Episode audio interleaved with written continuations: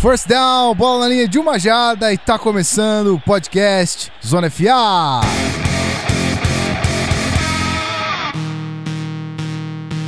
Sejam muito bem-vindos, senhores, a esse maravilhoso podcast. Tá começando o episódio número seis do Zona F A. Muitas alegrias, muita felicidade. Cada vez mais a gente tá muito feliz em saber que a gente tá sendo bem aceito, que vocês estão ouvindo a gente, interagindo com a gente. Que felicidade, cara. A gente tá muito feliz. Eu não vou enrolar muito, porque a gente já fez bastantes apresentações durante esses cinco episódios que a gente já lançou. Esse é o sexto. Hoje a gente tá aqui com, mais uma vez, o time reduzido. E, infelizmente, é... música triste agora. Eu tô, eu tô um pouco sozinho. Eu me sinto tão solitário. Que... Cadê o Rafão? Rafão? Onde está você? Ok. Toca a música triste do Cavaleiro dos Zodíaco. Meu Deus. Que esquanta solidão. Morte do Kuririn nesse nível. qual, qual delas? Qual delas? Escolhe uma aí. Qual cara, delas? Acho, acho, que, acho que o Super Saiyajin um, cara, que, é, que é, deve ser a, o nível da, da, da raiva que fica nesse momento aí, ou tristeza do Gui com a ausência do Rafão, né? Que foi, foi um momento é, bem triste aquele, né? Um... Bem triste na tem série um vazio, naquele momento. Isso, tem um vazio aqui dentro. É, mas, exatamente. mas, sem tristeza, sem mais delongas, por favor, meus queridos, vocês que me acompanham hoje nesse podcast, Vitor Camargo, seja muito bem-vindo. Obrigado, Gui. É, fica aqui nossos sentimentos pela ausência do, do Rafão. The, the streak is dead. A sequência acabou. Mas a gente vai dar conta do recado, pode deixar. Sim, sim, daremos, daremos. E aí, Pepe? Seja muito bem-vindo você também, meu querido. Opa, tô de volta aí. Faltei na semana passada e só gostaria de dizer uma coisa. Acho que eu vou ter que botar alguém presente nas gravações aqui, eu não tô, porque fica uma gastação com a minha pessoa quando não tô presente, entendeu? Ficam zoando os meus Denver Broncos aí. Gost... não, ó, tem que respeitar, meu irmão. Parada é essa aí. Pode, pode, é. Pode, pode tocar a sirene, podcast nem começou, já pode tocar aí. Porque é isso mesmo. Ó, eu sou o atual campeão. Entendeu? Tricampeão da N F L, ó, ó, tá muito zo... Ó, meu irmão, vou, ter que, vou, vou parar de faltar agora. Agora eu vou começar um streak aqui, que aí quando forem falar agora, entendeu? Eu tô presente. Na hora de aparecer pra ajudar o time, o cara não quer. Na hora de aparecer pra falar do Broncos, o cara aparece, né? Pode colocar a sirene, cara. Toda vez que ele abrir a boca, não, não, ele... a sirene. Engraçado que ele nem, ele nem fala, não, eu vou estar presente, não vou falar mais, não vou ser mais clubista. Não, é tipo, não, eu não vou faltar mais, não vou faltar mais. É só faltar. A falta é o que importa, o resto não. Bom, meus queridos, pra você que não sabe, nosso querido Pete é comentarista lá no Esporte Interativo e o Vitão é dono do two minute warning, um super blog pra você acompanhar aí, blog portal sobre todas as ligas americanas e blá blá blá. Inclusive, se ele falar... É, San Diego Padres é, por aí vai. Cara, não, não, não, cara, não fala San Diego Padres pra mim que eu entro em depressão, cara. Isso é muito triste. Rapaz, é meu time, é, é, é, tá é o meu triste. Time de beisebol, já tô, já tô começando. Entendeu? Eu falo pra galera, vocês que me zoam. Já começa o episódio me gastando com o meu outro esporte, cara. Não, sério. Cara, não, e, e pô, pra quem gosta de beisebol sabe que se, é só você se falar San Diego Padres que o torcedor já fica triste. Porque rapaz, é, é, é deprimente, é deprimente. Eu, eu fui totalmente aleatório, juro que eu não pesquisei. Não, cara, é um... não fui fazer um, uma pesquisa prévia sobre a sua vida, cara. Fica tranquilo. Não sou investigador da C I A, nem da F B I. Fica tranquilo. Cara, eu acho que você só... pode culpar você ah. mesmo por isso, Pepe. É, é eu tô, tô, tô sentindo uma perseguição aí. Acho que é mania de perseguição mesmo. Deve ser. Que o único time decente que eu tenho hoje em dia no, no esporte é o Broncos mesmo. O resto é tudo uma tristeza. A perseguição tão gran... tá tão grande que eu tô começando a achar que você torce pro Patriots. Não, calma aí. Não, calma aí também. Não, vamos... Não, não confunda vamos... com cumbunda, rapaz. É. Olha só. Não faça isso, pelo amor de Deus. Bom, senhores, sem mais delongas, vamos para os comentários da semana, que hoje tem muita coisa para responder. Vamos lá? Ei, comentário! Comentário!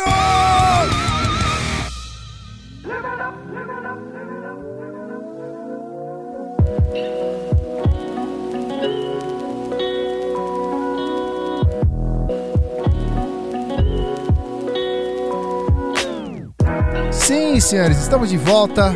Vamos aí falar sobre é, as perguntas da semana. Vamos aqui comentar.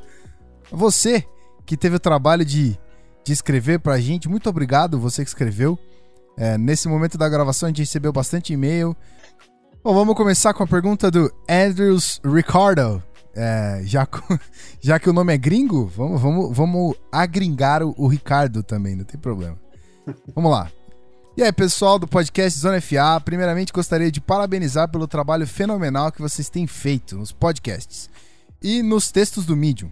Acompanho toda semana sem falta e tenho aprendido muito sobre o esporte. Além de me divertir demais, a serida do cubismo é genial. A gente tava falando em off que isso aí foi um achado, rapaz, que olha... Que beleza, não? É, é, quão divertido é ouvir esse negócio tocando. Já tocou hoje no começo do episódio, você ainda não ouviu porque você tá desligado. Ela tá só esquentando ainda, tenho certeza que ela vai Exa- tocar mais é, vezes hoje. Pode ser, pode ser. Mas eu acho que ela já tocou, né? Porque apareceu um, um, um Bronco Nation aqui, né, rapaz? Você tá ligado. Bronco Nation não, aí. Bronco Country, pelo amor de Deus. Sorry, sorry. Bronco Country.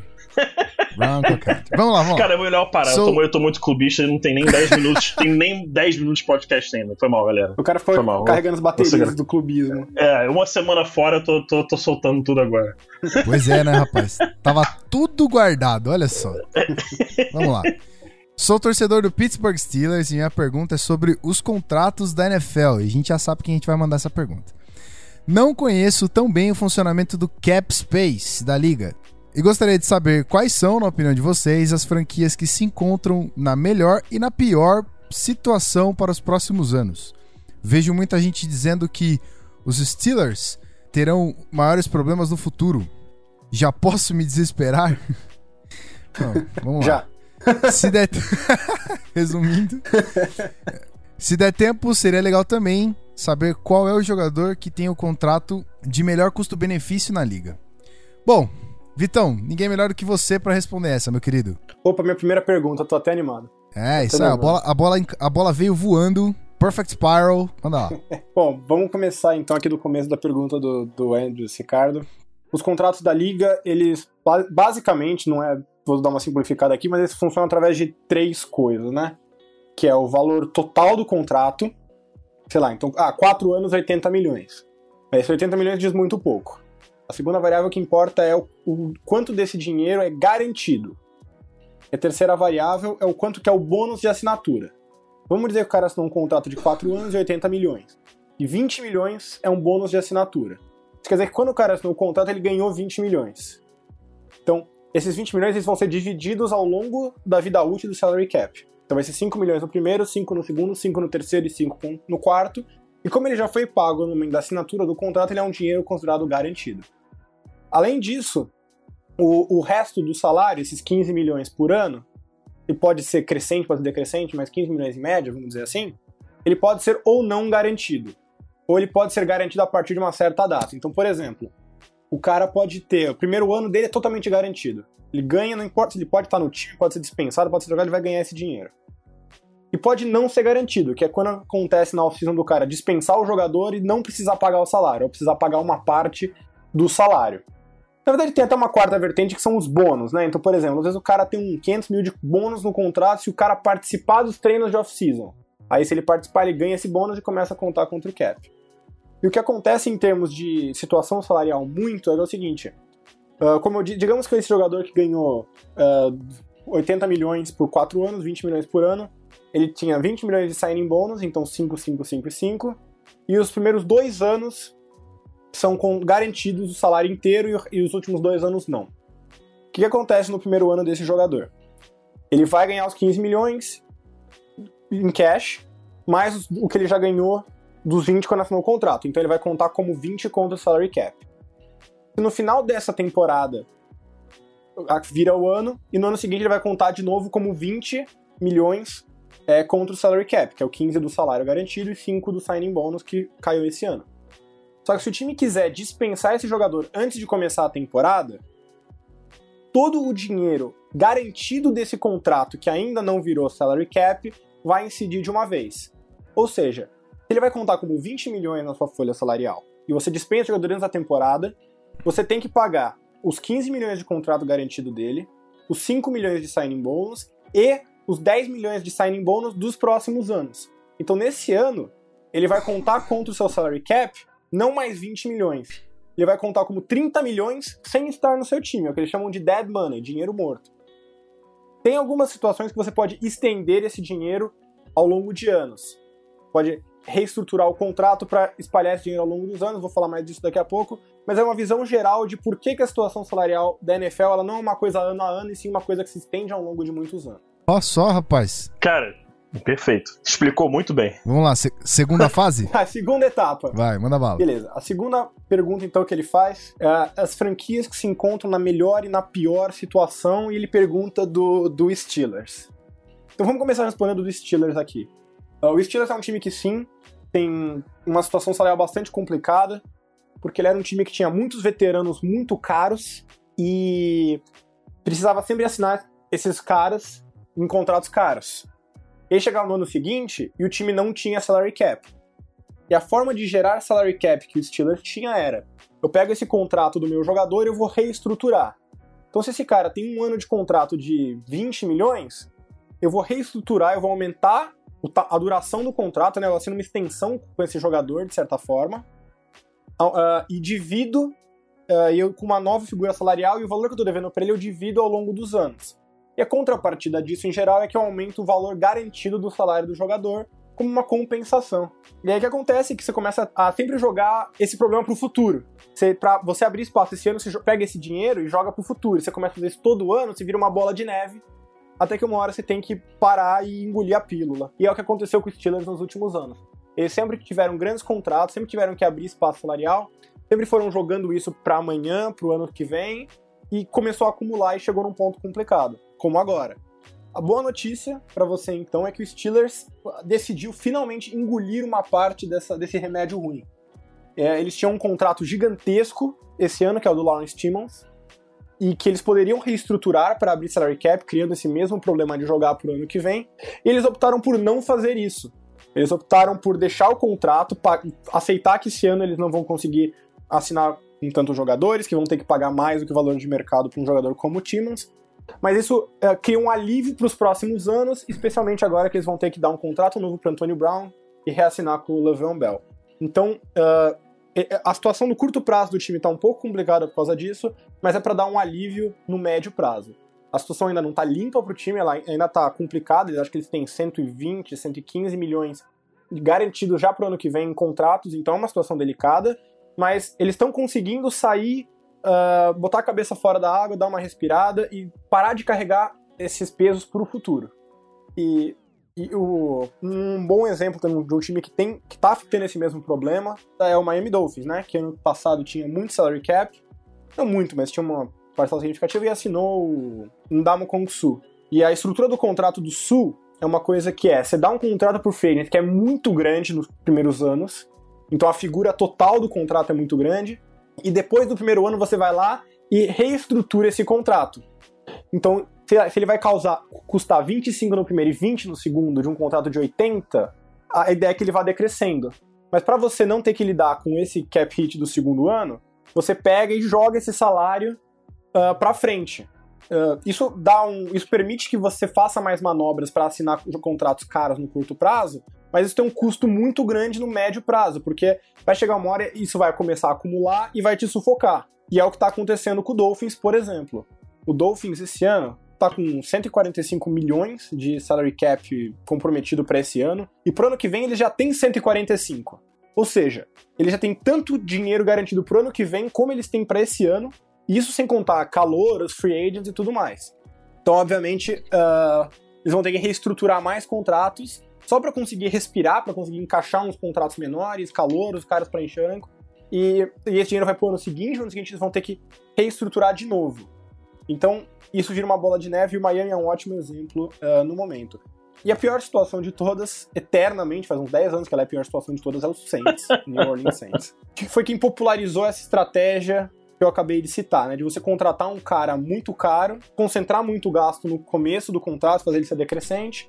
Depois do começo, quando você leva a maior parte do golpe, você joga o resto pra frente, abre mais uma estrutura pra contratar mais um cara caro, que você vai jogar pra frente de novo. E o fato é que nos últimos dois, três anos eles estiveram absolutamente sufocados por essa própria estratégia. Por exemplo, um dos motivos pelos quais eles trocaram o Jimmy Graham no ano passado, para conseguir um pouco de alívio dessa situação salarial. E eles mostraram que aprenderam a lição esse ano tentando contratar o Josh Norman. Então, assim, pior do que fazer a besteira é repetir. E é isso é. que coloca esses times nesse inferno. E você, é mais fácil justificar isso como general manager, quando você é um time tipo Steelers, que é um eterno contender, eterno não, mas assim, contender de longa data, do que um time tipo Dolphins, que nem é um contender e já tá querendo gastar mais do que, do que a perna. Então esses são dois exemplos muito bons de time que estão no inferno salarial da liga. Só pra complementar rapidinho, claro. é, você, você comentou que existe o salário morto, né, que são jogadores que assinam, depois são trocados, mas tem que pagar e tudo mais. O Saints lidera a lista, segundo o Spotrac, com quase trinta milhões de, de dólares de salário morto, de dinheiro jogado fora. Em outras palavras, eles estão pagando trinta milhões de jogadores que não estão no time deles. Exatamente. Por quê? Porque eles ficam jogando dinheiro pra frente. Só pra galera ter uma ideia do quanto isso é pesado. Então, pro nosso querido... É... Pro nosso querido Ricardo Andrews, ou Andrews Ricardo, não sabemos ainda. O Steelers, nessa posição, tá com aproximadamente oito milhões de, de salário morto, né? oito milhões pagando jogadores que não estão lá. Não é uma situação tão crítica nesse ponto, mas... Então tem o reverso da moeda, que são os times que atualmente é uma situação muito comum. A gente viu nos últimos anos o Raiders fazendo isso, a gente viu o Jaguars fazendo isso, que é... Um time muito jovem, que muitos jogadores em contrato de calouro, se livra dos contratos mais caros, uh, monta um time em, uh, em torno desses salários baratos, e quando esses jogadores começam a evoluir e ainda estão ganhando contrato de calouro, de repente você se vê com muito espaço salarial, que é o que leva, levou o Raiders e o Jaguars a serem grandes jogadores na free agency desse ano. O maior exemplo que a gente tem hoje disso é o Cleveland Browns, por exemplo.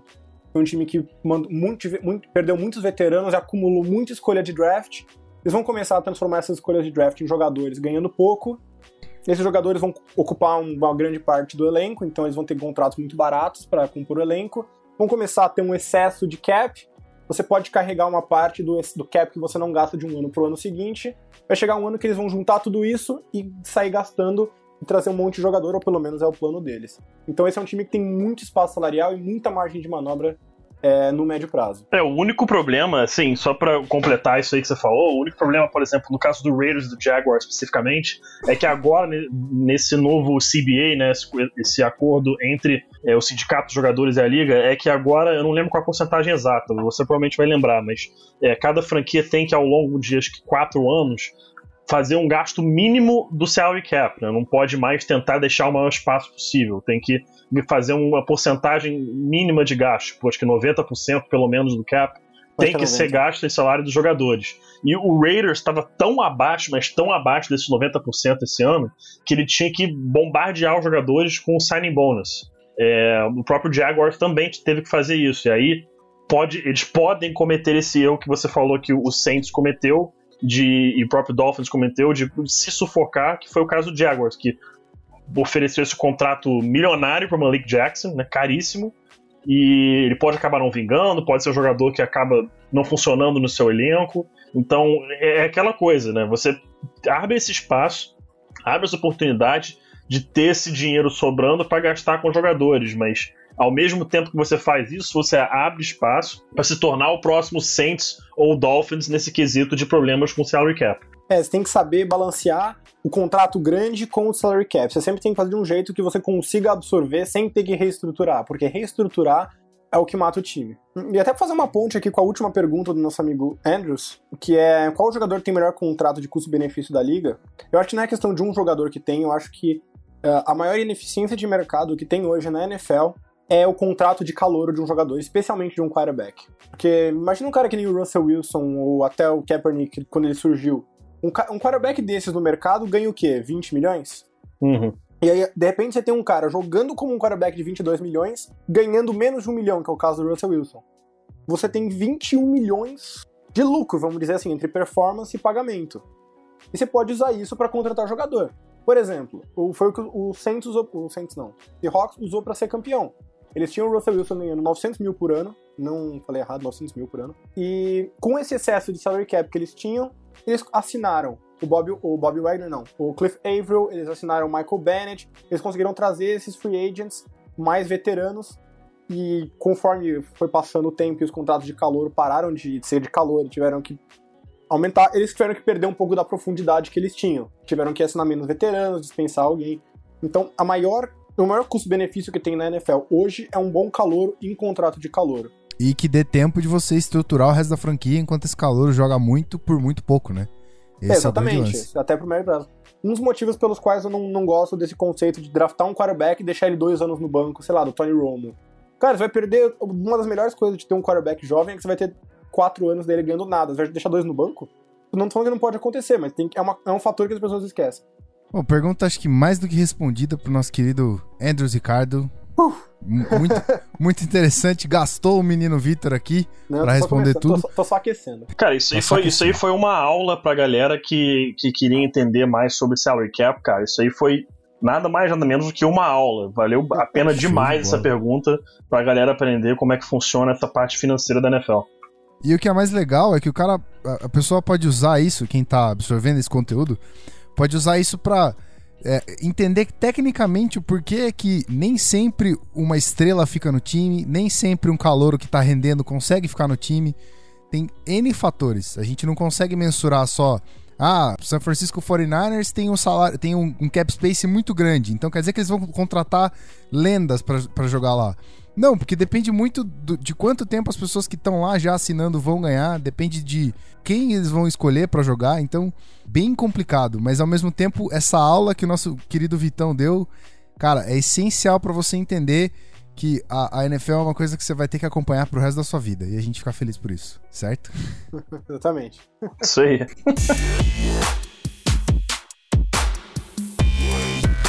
Você está ouvindo Zona F A Podcast.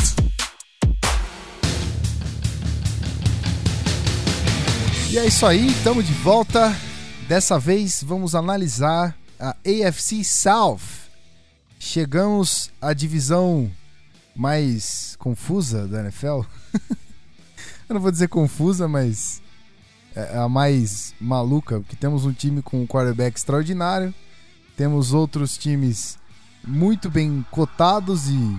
Não, não vou me adiantar, não vou me alongar. Já já eu dou uma introdução bacana pra vocês do que é essa divisão. Vamos aos números. Houston Texans venceu a divisão no ano passado com nove vitórias e sete derrotas. O Indianapolis Colts ficou em segundo com oito vitórias e oito derrotas. Jacksonville Jaguars, cinco vitórias, onze derrotas. Tennessee Titans, três vitórias e treze derrotas. Uma, uma questão rápida do seu host.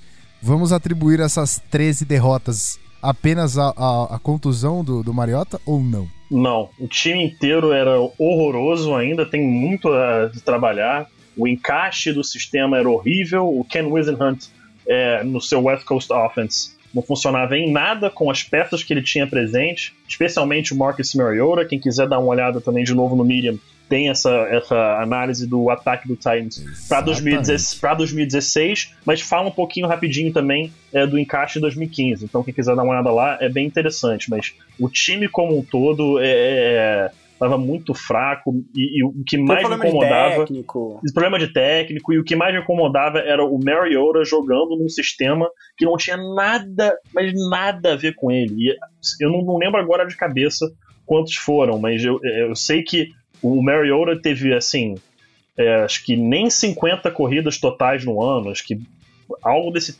desse nível aí. E o Mariota hoje fica apenas atrás do Cam Newton em termos de quarterback é, de maior ameaça de corrida, né? Então o, o Titans não utilizar isso, não se aproveitar dessa situação, mostra o quão o encaixe era horroroso. Então, é, vamos aos fatos dessa divisão. Ela nasceu em dois mil e dois, com a chegada do Texans à N F L. Ela era composta por, por dois times da A F C Central, que era Jaguars e Titans, e um time da A F C East, que era o Colts. Os campeões da divisão até hoje. O Colts tem nove títulos, o Texans tem três, o Titans dois e Jaguars nenhum. Levando em conta os, os títulos em divisões anteriores, o Colts ainda é o, o Colts ainda é o líder com dezesseis. São seis na A F C East e um na N F L Coastal. Uh, o Titans com nove, levando em conta que ainda eram é, Tennessee Oilers. Então são quatro na A F L East e três na A F C Central. O Texans novamente com três e o Jaguars com dois, na época da A F C Central. Uh, em dois mil e sete foi a divisão, uh, num todo, a mais vencedora de todos os tempos, fechando quarenta e dois a vinte e dois, sessenta e quatro vírgula três por cento de vitórias. Então hoje, vou colocar assim, hoje ela é uma divisão um pouco confusa, um pouco ruim, uhum. É, uhum. mas já foi muito vencedora. É, o, o, essa divisão do, do A F C South, pra mim, é a maior incógnita é, em relação a quem será o vencedor no ano que vem, né? A gente vai ter esse debate aí já já, mas se você para pra olhar na divisão, os jogadores que chegaram, né?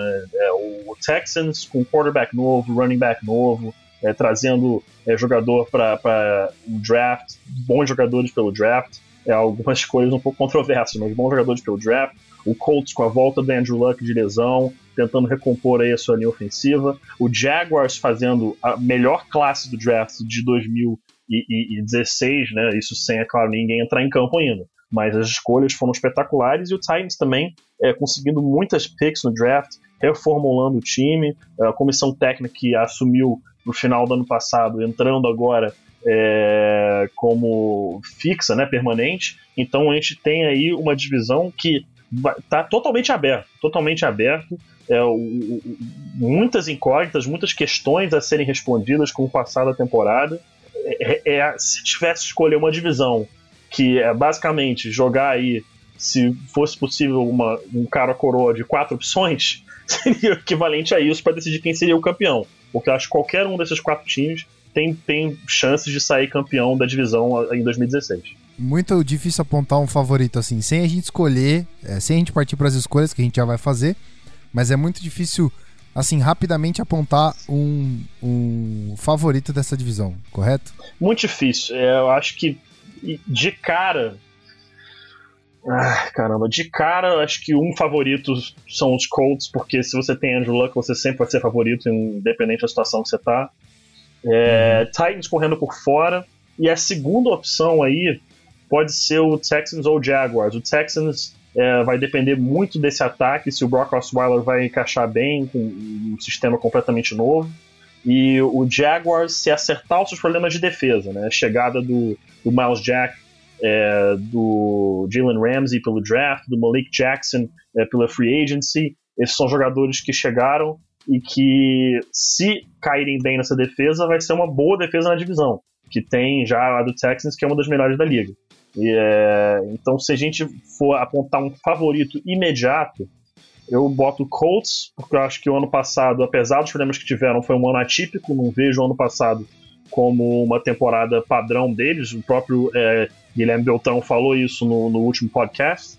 E eu gosto um pouco mais do Jaguars que do Texans, porque nada contra, claro, não vou, aí momento clubismo, momento clubista, é, é claro que eu fiquei um pouco irritado com a saída do Osweiler do Broncos, mas é, ainda assim, já conhecendo o que ele é e o que ele pode ser, eu não acho que ele vai ser essa grande salvação para a franquia do Texans. Eu acho que ele vai melhorar muito esse ataque, que agora tem um quarterback bem competente comandando, né, com peças boas ao seu redor, mas o, o ataque do Jaguars me anima bastante, e essa defesa tá com uma cara muito boa para essa temporada. Não, não sabemos se vai encaixar, muitas peças mudaram, mas se encaixar, o Jaguars vai vir forte em busca do título dessa, de dois mil e dezesseis.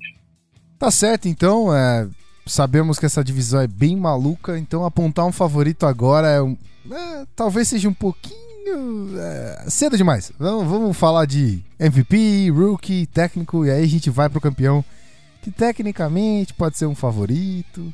Eu vou passar a bola pro Vitão, meu querido. Eu sei que é difícil, mas faça, faça uma forcinha para escolher o M V P. Vai, quem será o M V P da divisão? Nas palavras do grande Nostalgia Critics, se você tiver que perguntar se eu prefiro ser crucificado ou responder essa pergunta, eu ia falar que tem uma ótima venda de madeira na, na casa de construção aqui do lado. Mano. Caraca! Cara, resumiu bem o sentimento. A gente viu muita, muita divisão ruim ao longo dos, dos últimos anos. Inclusive, muitas divisões sendo vencidas por times é, abaixo de cinquenta por cento. Mas eu não lembro de uma divisão ser consistentemente tão ruim quanto essa, ao longo do tempo. Mas, beleza. É, M V P. Cara, assim, eu acho que o M V P, se a gente for pensar em como o prêmio de M V P é dado na liga hoje, a gente tem que falar o Andrew Luck aqui. Porque o quarterback é a posição mais importante, e o Andrew Luck é o melhor quarterback da divisão saudável, e se o Colts vai transformar de time medíocre em contender, finalista da A F C, como foi um ano retrasado, uh, o Andrew Luck é o cara que vai levar eles pra lá. Mas o M V P da divisão não é o Andrew Luck. O M V P da divisão é o nosso amigo James uh, Johansson. Just, é Justin James. Justin James. Justin James, Justin James, James Justin exatamente. James Jameson, não, pera, esse é do Homem-Aranha. É... Jonathan Jameson. Jonathan Jameson. J J. Jameson. E o J J. Watt. E assim, eu, eu seria muito hipócrita da minha parte, sendo que eu escolhi ele pra ser o M V P da Liga ano retrasado e votei nele pra defensor do ano esse ano. Tipo, o, o Andrew Luck tem que ser perfeito pra ter o impacto que o Watt tem. E é aquele dilema muito difícil, porque o quarterback é mais importante que o defensive end, mas a diferença entre o Watt e qualquer outro jogador defensivo da liga é muito maior que a diferença entre o melhor quarterback e, e, e a concorrência. Uhum. Dessa divisão, então, é mais difícil ainda, né? Você comparar o impacto dele com alguém dentro dessa divisão. Ah, especialmente do lado defensivo. Quem é o melhor jogador defensivo dessa divisão sem ser ele? Cara, não, não tem, não tem. É. Cara, exatamente. O, é, o, o negócio do J J. Watt, é, é, dificilmente você vê alguém falando isso de um jogador de defesa, mas o J J. Watt é um jogador de defesa que consegue jogar sozinho, se for necessário. Eu votei nele pra M V P ano passado. Sim, tipo, ele... M V P da liga, não? Sim, ele merece. M V P. Sim, M V P. Eu também, ano passado, eu ficaria, assim, na dúvida, porque realmente achei que o Cam Newton foi um M V P, assim, realmente ele foi muito valuable pro, pro, pro Panthers, mas nos últimos anos aí, eu não lembro qual foi o ano, mas teve um ano que eu também votei no Watt pra M V P. Mas eu, meu voto também fica pro J J. Watt. É, o Andrew Luck é o melhor quarterback da divisão, e apesar do ano passado que ele teve, que é, de novo eu acho que foi um ano atípico, eu mantenho meu, meu, meu, meu palpite de quando o Luck entrou na liga, que ele tem tudo para ser top dez, se não top cinco quarterback de todos os tempos da N F L. Ele tem todas as armas necessárias, físicas e mentais para isso. Mais um M V P da liga. Hashtag empolgou, vamos lá. É. É, é... Fazia tempo que eu não chamava hashtag inteiro. É, tá, tava precisando, mas essa aí eu tô, eu, tô, eu tô convicto ainda que pode rolar.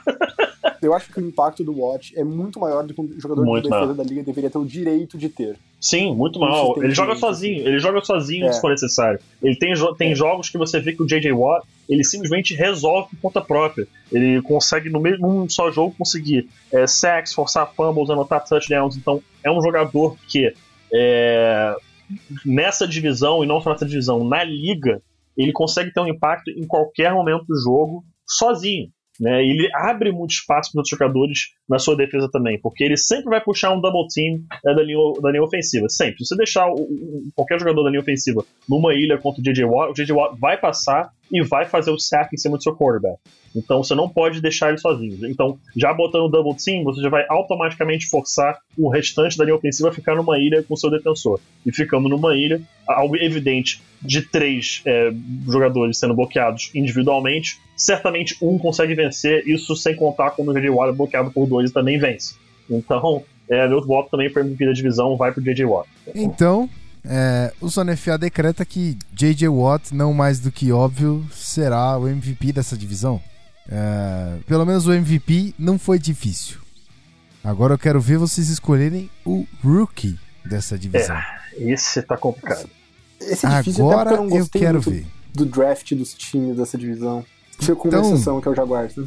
Pete, você, meu querido, quem será é. o rookie dessa divisão? É, eu tô olhando aqui, eu, eu, eu sigo com dúvida, porque das contratações, do, do draft, se a gente for falar dessa forma, acho que a gente pode parar e pensar é, ou no Jalen Ramsey ou no Miles Jack na defesa do Jacksonville Jaguars. Mas eu fico olhando muito para o Houston Texans pelo seguinte: eu acho que o Brock Osweiler tem tudo para ser o rookie dessa divisão. Por quê? Porque ele cai agora num time que ele já entra decretado automaticamente como titular. Você não, não se torna, não vai receber um salário de dezessete, dezoito milhões por ano para ser reserva, vai ser o titular imediato.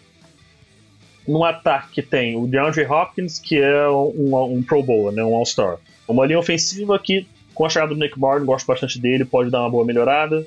É, o Will Fuller, não sou muito fã, mas eu entendo que ele che... a função que ele vai ter nesse time, que é para esticar verticalmente é, as defesas adversárias e para ser a, a arma em profundidade para o Brock Osweiler, que tem um canhão no lugar do braço. E o Lamar Miller chega para ser o running back número um do time.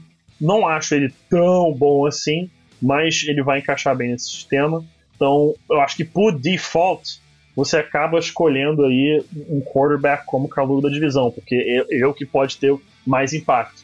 Eu ficaria aí, assim, tentado a escolher o Miles Jack ou o Jalen Ramsey, mas a minha escolha de caludo da divisão vai para o Brock Osweiler, quarterback do Houston Texans. O Miles Jack e o Jalen Ramsey, a gente tem a, o fator saúde, né? É muita incerteza uhum. apontar para eles. E se eu me lembro bem, sobre Will Fuller... É, eu lembro que o Vitão falou no episódio de draft, nossa, nossa, nossa estreia no mundo dos podcasts, que a mão não precisa do Osweiler e a correria do Fuller não seria um, um fit legal. Mas essa, essa pergunta mais pro P P, será que não vai depender tanto do Fuller pro, pro Osweiler ter esse destaque? Não, vai depender, porque o Osweiler é um quarterback que ele gosta da, da deep ball, né? É, o Will Fuller seria esse jogador para conseguir esticar o campo, e como ele tem esse problema com as mãos, ele não, não, tem, não é muito seguro nas recepções, isso pode criar um problema é, para o Osweiler, mas com o DeAndre Hopkins puxando marcação dupla é, nessa, é, nesse ataque do Texans, pode gerar mais espaço para o Fuller. É, eu, eu até gosto do encaixe, não sou muito fã do Fuller, mas acho que o encaixe e as opções que o Osweiler é, tem nesse ataque do Texans são muito interessantes. O Hopkins pega o passe com qualquer situação, o Will Fuller é o jogador em profundidade, o Jalen Strong eu gosto, o Cecil Shorts também é um jogador que eu acho interessante, é, o Lamar Miller é um running back bom, os tight ends C J Fedorowicz é interessante.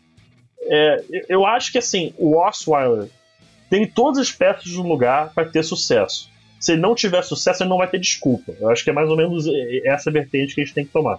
Quer acrescentar alguma coisa, Vitão? Eu fui meio contra, digamos assim, o Osweiler, a contratação do Osweiler desde o começo. Também. Uh, eu acho que é o tipo de medida que você faz quando você não tem opção, mas às vezes eu acho que não ter uma opção é melhor do que ter uma opção errada. Uhum. Mas ele tem que mostrar alguma coisa dada a conjuntura. Ele tem uma boa defesa, ele tem um excelente J J. Watt do lado da... Que marca touchdowns, né? Que marca touchdowns. Esse bobear ele vai virar quarterback daqui a pouco. O corpo de wide receivers é underrated.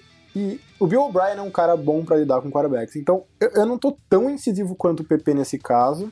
Eu acho que ele tem uma situação para ter sucesso, sim. Eu acho que é mais uma questão de não ser o cara certo, e é isso que a gente vai descobrir nos próximos dois anos. Sim. E é, meu voto para rookie da divisão, já que a gente tá saindo de rookie calouro para rookie recém-chegado, vale. É o Malik, Malik Jackson, para grande tristeza uhum. do P P. Vai ficar com saudade, que eu sei. É, ele vai fazer muita falta na defesa do Broncos, isso é certo. Eu, eu acho que as pessoas estão subestimando quão boa era a defesa do Broncos como um conjunto. Porque é inegável que o Malik Jackson é um grande jogador e foi muito bem individualmente.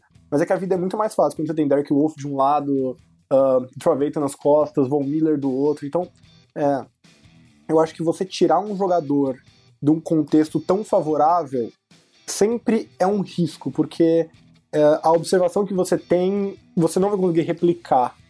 E você vai precisar criar uma situação que você nunca viu aquele jogador antes, produzindo assim, vamos dizer. Uhum. Não quer dizer que ele não possa, mas é um risco. Dito isso, se tem um time que precisava urgentemente de ajuda na linha defensiva, era o, o Jaguars. Eles têm sido uma desgraça. E eles precisam de um cara que não só consiga ocupar bloqueadores, mas como consiga fazer jogadas. E eu acho que o Malik Jackson vai fazer isso e vai ter um papel até reverso, de liberar para os outros companheiros de uma defesa ainda em construção, É, liberar um pouco mais de espaço e tirar um pouco da responsabilidade e fazer o jogo mais fácil pra todo mundo. Então eu acho que o Malik Jackson vai ser o meu calor do ano pra essa divisão. Certo, então como a gente não tem é, um terceiro analista aqui pra fazer o, o contraponto... Fica pra você, Gui. Faz o desempate. Fica aí. Pra mim? Faz o desempate aí, cara. cara. Faz o desempate, mim, faz o desempate aí, pô. Assume a responsa, cara. Tá na hora. Vamos lá, vamos lá então. Ó. É, de novo, não como analista, vou frisar isso aqui mais uma vez, porque É, não quero ser responsabilizado por um completo idiota. Vamos lá. Pouco que eu reparei do Osweiler no Broncos, eu acho que ele foi, não só como o Peyton Manning, ele foi peça-chave para levar o Broncos tão pra frente como foi. Foi, foi mesmo. Então eu acho que se ele fizer, é, como você disse, Pepe, que ele tá no Texans com as ferramentas certas para fazer tudo funcionar, não só com o Will Fuller. É, vamos falar do, principalmente do DeAndre Hopkins. Esse cara é um monstro. Uhum. A gente viu um, mandou no, no grupo nosso ali um, é, um vídeo dele, eu não lembro se foi o Rafão que mandou, se foi você, um vídeo dele recebendo um passe no training camp, cara, quase fora da end zone com uma mão só, então tipo, se somado a isso, é, com, é, com tantas ferramentas boas que o Texans vem trazendo, mas o Osweiler render o mesmo que ele rendeu em Denver para fazer acontecer o Super Bowl de Denver junto com o Peyton Manning, óbvio que ele não vai ter o Peyton Manning pra segurar a bronca quando ele não render, mas se ele tiver a mesma parcela de, de competência que ele teve lá com os Texans, eu acho, cara, eu acho que é um time que passa a ser, sai daquela posição de ter uma defesa monstruosa pra um time que tem uma defesa monstruosa, mas que tem um ataque que pode oferecer perigo. E aí eu acho que, é, além de levarem a divisão, eles vão um pouquinho mais pra frente, porque eles estão chegando, né? Eles estão galgando aos pouquinhos, e o Colts, que é o mais é, tradicional dos times, tá ficando um pouquinho pra trás pelos erros de contratação, não vou dizer erros, mas pelas contratações é, pós Pode falar Andrew isso. Luck. Pode falar é, isso. Então vamos lá. Pelos erros de contratação cara, pós Andrew Luck. Cara, eu vou, eu vou pedir pra a gente trocar de lugar aqui. Eu vou, eu vou ser o host e você vai passar a analisar as coisas aqui, porque foi muito bem, cara. Foi muito bem. Você fica se menosprezando aí, ó. Foi, foi excelente a análise, cara. Comparou palminhas, muito... Palminhas, palminhas. palminhas, porque comparou muito bem ali o fato de que o Broncos não chegaria ao Super Bowl sem Brock Osweiler. E esse ponto é extremamente relevante. Extremamente relevante. Muito bem. Então, eu desempato e Zona F A decreta que Brock Osweiler será o Rookie of the Division. Não me representa. Ah, pai. Mas é, é, é disso eu, eu que não é feito. Nesse, eu não votei nesse cara. Olô. É, é disso que é feito esse podcast, é pra ficar bonito assim, cara. Bom, vamos, vamos seguir aqui então. É, passando de Rookie of the Division para Head Coach da divisão. Quem será o melhor head coach da A F C South? Cara, pode ficar em aberto essa votação? Tipo... Ih, rapaz. Ih, não agradou, rapaz. Pelo visto. Vamos, vamos fazer o seguinte, então. É, em vez da gente deixar o técnico da divisão, vamos escolher possíveis bons técnicos dessa... Pode ser assim? É. Será que é melhor? Técnicos que, que ou, ou, podem voltar a ser bons ou ainda vir a ser bons, né? Basicamente isso. Pois é, né? É. É, eu gosto do Bill O'Brien, coitado. Eu acho que ele fez um trabalho muito decente lá em, em condições bastante adversas até. Uh, teve uh, first pick overall machucando, né? Que foi o, o Clown. Não teve nenhum quarterback bom nesse meio tempo. Então, dadas as circunstâncias, eu até acho que ele fez um trabalho bastante sólido por lá. Só falta ele usar o J J. Watt de quarterback pra explodir de vez. Cara, eu também acho que por, por default acaba ganhando o Bill O'Brien, mas eu gosto bastante do, do Gus Bradley. Acho que ele tem que pegar os jogadores certos pra sua defesa, parece que tá pegando agora, e vamos ver se vai funcionar. É, e eu acho que ele tem que se provar. Tem que se provar. E, cara, eu, eu, o Mullarky eu não vou, não vou citar porque eu não sou fã do Mike Mullarky, mas o Chuck Pagano... Eu acho que ele sofre muito com a questão de Mercer, dono do time, e com, cara, pra mim, se não o pior, um dos três piores G Ms da N F L, que é o Ryan Grigson do Colts, porque o cara simplesmente não sabe o que tá fazendo, e eu acho que ele atrapalha aí muito o Chuck Pagano. Existem até boatos que eles quase saíram na mão aí uma vez ou outra.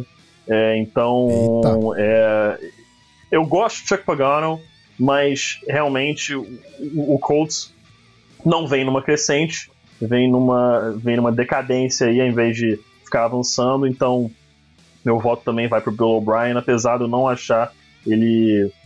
Eu não acho o Bill O'Brien tudo isso, mas meu voto vai para vai pra, pro O'Brien também. Eu gosto do Gus Bradley no papel, eu só quero ver um trabalho é, dele tipo, exatamente. Uma, dando resultado, entendeu? Uhum, uhum. Quer ver, assim, você vê... Você tá vendo a coisa tomando forma, mas... não tomou forma ainda, é basicamente é, isso. Exatamente. Então a gente, a gente quer ver o resultado final, que não apareceu ainda. Na prática não, não funciona tão bonitinho assim ainda, né? Pode ser exatamente. Que não funcionar. Exatamente. É isso que eu ia falar. O Gus Bradley acho que tá um pouquinho fora dessa briga, porque ele precisa provar que ele pode fazer muito ali em Jacksonville. Uhum. Agora, é, acho que a gente pode decretar então que Bill O'Brien é o, o, o head coach é, da esperança dessa divisão. Mas eu queria fazer um... um Essa eu queria divisão tirar tem uma... esperança? Pô, olha, ah, eu espero que sim, cara. Eu, eu, eu espero muito que sim, por favor. Porque não só pela, pela qualidade é, dos jogadores que estão nela, vulgo J J. Watt e Andrew Luck, mas pela... acho que pela qualidade de, do total, do conjunto de todos os times que tiveram boas movimentações. Então... por esperança, por vontade própria, eu quero muito que essa divisão, é, que dessa divisão saia um campeão que possa brigar no playoff muito forte, assim, sabe? Agora a briga fica um pouco mais difícil. Falamos de M V P, que aí é um pouco mais fácil, porque temos muito, muito talento individual nesses times. Falamos de rookie, com algumas movimentações interessantes. Quase pulamos a parte do técnico, mas o campeão da divisão. Ah, rapaz, agora complicou.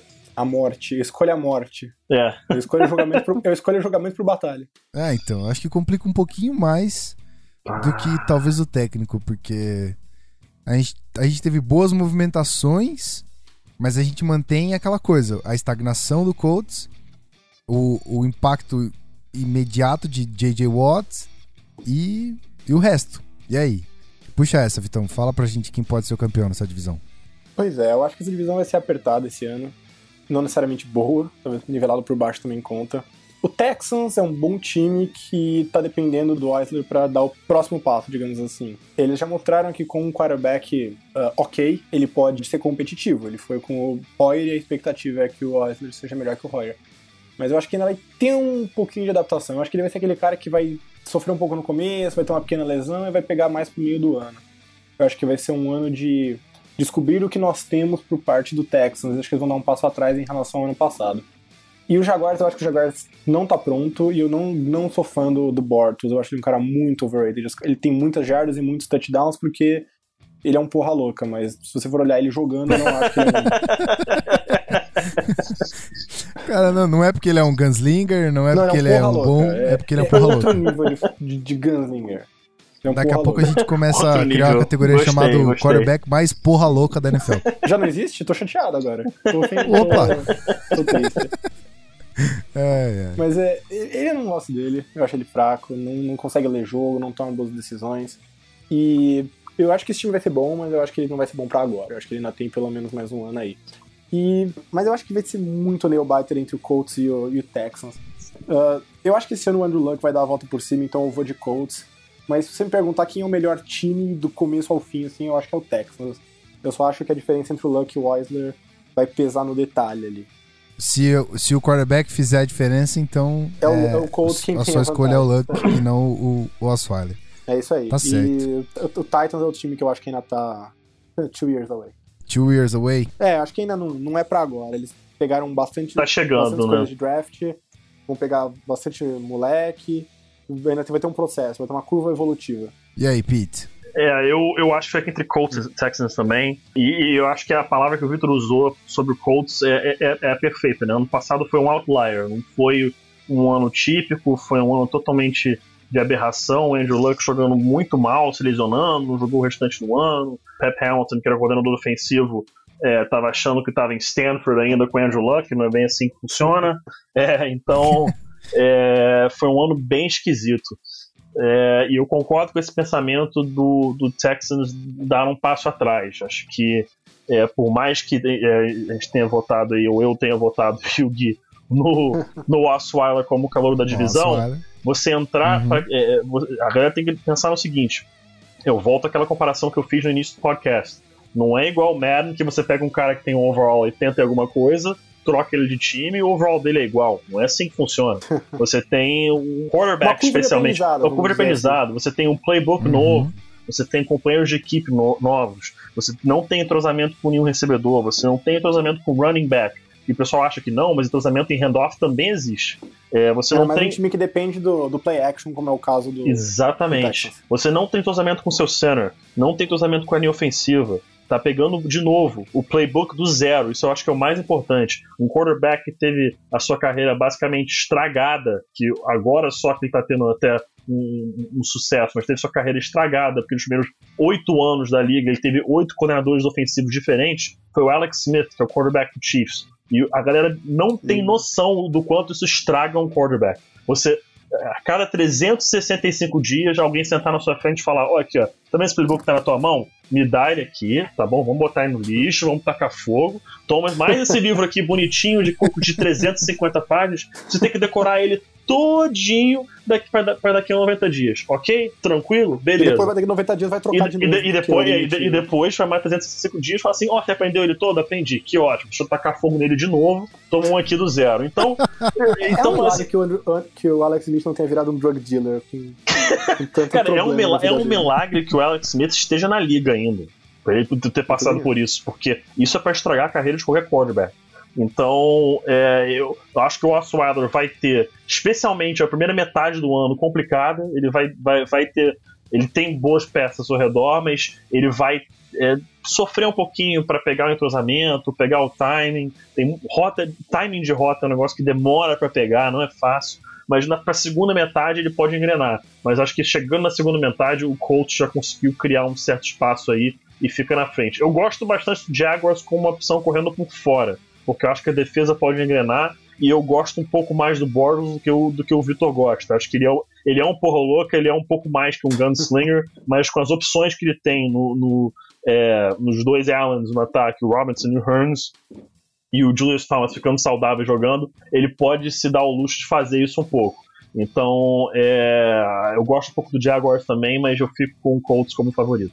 Pois é, então é, o campeão da divisão fica pro Colts por conta do Andrew Luck e pelo que ele pode fazer.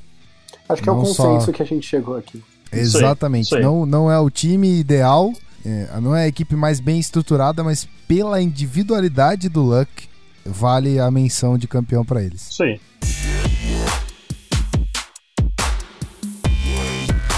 Você está ouvindo Zona Podcast. É isso aí, estamos de volta pro terceiro e último bloco do podcast Zona F A. E a gente vai pro debate da semana, que dessa vez a gente vai fazer justiça aqui, brother. A gente vai bater o martelo aqui na mesa e falar, ó, isso aí. Dá valor, tá ligado? Não, não vem com essa, vem com essa paradinha de é não, porque é isso e aquilo e tal, tal, tal. Não, vamos valorizar times que não foram campeões. É, aqui no Zona F A a gente cata essa galera que tá lá esquecida só porque não levou um anel, traz eles aqui e faz uma análise bacana. Então eu vou pedir que cada um dos meus queridos analistas aqui selecionem dois times é, que foram injustiçados, mas façam as menções que vocês quiserem fazer. Eu sei que previamente conversando a gente é, elegeu unanimidades, né? Então, vamos começar por elas. Times que não levaram o Super Bowl e que são injustiçados por isso, mas que têm um talento enorme. Eu, eu acho que o primeiro que a gente, todo mundo pensa é o Patriots de dois mil e sete, né? Mas vendo você falando, será que eles realmente são injustiçados? Será que eles então... realmente são... Será que a gente tá fazendo justiça com eles? Cara, eu, eu, eu me ocorreu agora com você falando. É, acho que a frase, assim, acho que a injustiça pensando no, no, no assim... Deveria ter ganho e não ganhou, né? É, Esse... tipo, é, é um time que você olha e fala poderia. assim... Cara, poderia ter é, ganho. Poderia ter ganho, ou cara, deveria ter ganho, com aquela qualidade que tinha, com o Tom Brady é, batendo recorde, o Randy Moss batendo recorde. Exatamente, eles, eles pegaram um único jogo do ano e resolveram perder e foi logo o Super Bowl, né? Entendeu? Chegaram dezoito a zero no Super Bowl, então... É, se falassem pra mim amanhã que meu time ano que vem vai ganhar dezoito jogos e perder um... eu já ia encomendar o bonezinho de campeão e ia sair dando pirueta. Exatamente, exatamente. Você ia falar, você ia, você ia falar, eu vou terminar quinze a um e é isso aí, beleza. E ganhar, é Super Bowl, é, né? Exatamente. Tipo, é um jogo só, né? Foda-se. É, exatamente, um jogo só tá tranquilo. Liga pro jogo, né? Mas, cara, aquele time do Patriots era um timaço. mas o, o Giants tinha uma força defensiva espetacular, que acabou passando por cima e foi o que acabou derrotando o Patriots no fim das contas, aquela pressão pelo meio, e depois daquilo acabou se tornando o blueprint para derrotar o Tom Brady e esse ataque de New England. Não, e eu vi o jogo recentemente, é, eu, tava, eu tava vendo aqui no meu arquivo, e aquele é um jogo que o Patriots ganha, tipo, noventa e sete vezes de cem uhum. que eles jogassem, né? Isso, uhum. Tipo, você vê em retrospecto, eu vi esse jogo na casa de um amigo meu, torcedor do Patriots, fanático, na época era Band Esportes que passava aqui no Brasil. Foi, foi isso mesmo. Foi e isso. Não tinha Band Esportes na net, então fui na casa eu do tive, Eu também tive na casa do amigo meu pra assistir o jogo. Não, e o cara é Patriots fanático, o cara tá cantando vitória já, então, eu tava eu, ele e um primo dele, ele nunca mais... deixou assistir um jogo na casa dele. Depois cara, mais um amigo meu, Nossa. um amigo meu, eu não lembro quem foi, mas um amigo meu acertou o placar. Nossa. Ele faz, apostou antes do jogo, assim, de bobeira, ah, pô, é, quem acertar o placar não vai pagar a pizza que a galera pagou, uma coisa assim. E ele falou, cara, dezessete, catorze Giants, a gente riu dele. Tá de sacanagem, óbvio é que não, tá maluco, e cara... acertou, encheu. E assim, o lance que fica de o absurdo dessa série é a, é a catch do David Tyree, né? É. Um lance que, tipo, em cem vezes, um é um passe completo, cinquenta é um sec, quarenta e nove é um passe incompleto, né? É. Ainda tem o detalhe é do, do árbitro, porque se você for ver o árbitro, ele tá correndo em direção ao Eli Manning. E o que, que isso significa quando o árbitro tá fazendo isso? Ele está prestes a soltar o apito, a soprar o apito pra encerrar a jogada pra proteger o quarterback. Não, e ele foi entrevistado. Mamutes puxando a camisa do cara. Sim, exatamente. E, e o próprio árbitro entrevistado depois falou assim: eu estava em direção a ele para call the play dead, para encerrar, para não machucar. E quando eu vi ele saindo, você vê que ele, ele até chega a bater em alguém, eu acho. O árbitro até bate em alguém, não sei se é alguém do, do próprio Giants ou do Patriots, mas ele deixa a jogada rolar e dá naquilo. E, e realmente é um time que eu acho que é injustiçado por não ter ganho. Eu não vou dizer que o Patriots é injustiçado, porque eles ainda são lembrados como o time que quase ganhou, mas.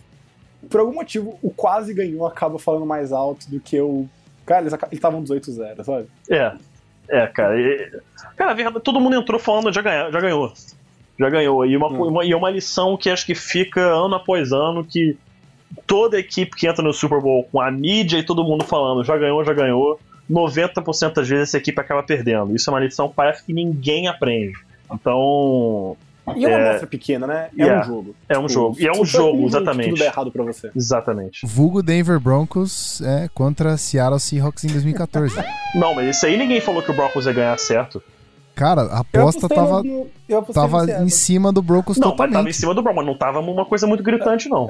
Que eu me lembro. Meus caros ouvintes, isso que vocês estão escutando aqui não é uma discussão séria, é só o Gui lembrando o que aconteceu pro P P, tipo, ele é, só tá jogando tá que, na cara dele tá de uma querendo, forma discreta. Tá querendo tá? me irritar, é basicamente é isso aí. É só uma forma discreta de jogar na cara dele, tá, é. gente? Eu quero deixar isso bem claro pra vocês, pra não ter nenhuma dúvida do que, que tá falando aqui nesse momento. É, nesse, nesse, nesse é. momento, a trilha sonora tem que mudar pra Sirene, porque virou exatamente isso.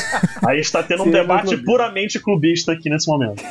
Então, e eu, eu sou o cara comendo pipoca com o bicho é, do Michael é, Jackson, né? É, exatamente. exatamente. Eu, só, eu só queria dizer uma coisa. Ah. Pete, ah. I love you, man. Eu também, cara. Também, I love you, too, bro. Não toca música romântica. Não fala é. isso. Não, não, não tô brigando. Não, não, que isso. Não tô sendo clubista. Eu vou tocar sirene porque vocês falaram, mas eu não tô sendo clubista, não.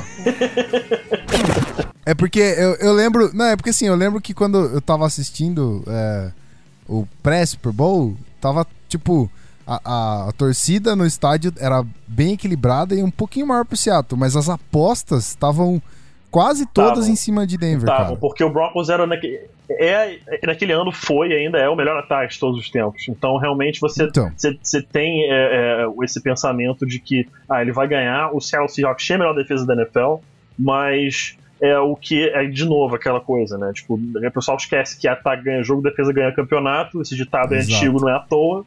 E, mas ano após ano, a galera para e olha assim e fala: ah, é a melhor defesa do campeonato, mas eles não enfrentaram um ataque como esse ainda. Meu amigo, não é a melhor defesa do campeonato à toa, é a melhor defesa do campeonato. Entendeu? Então, realmente, eles conseguiram parar o Broncos.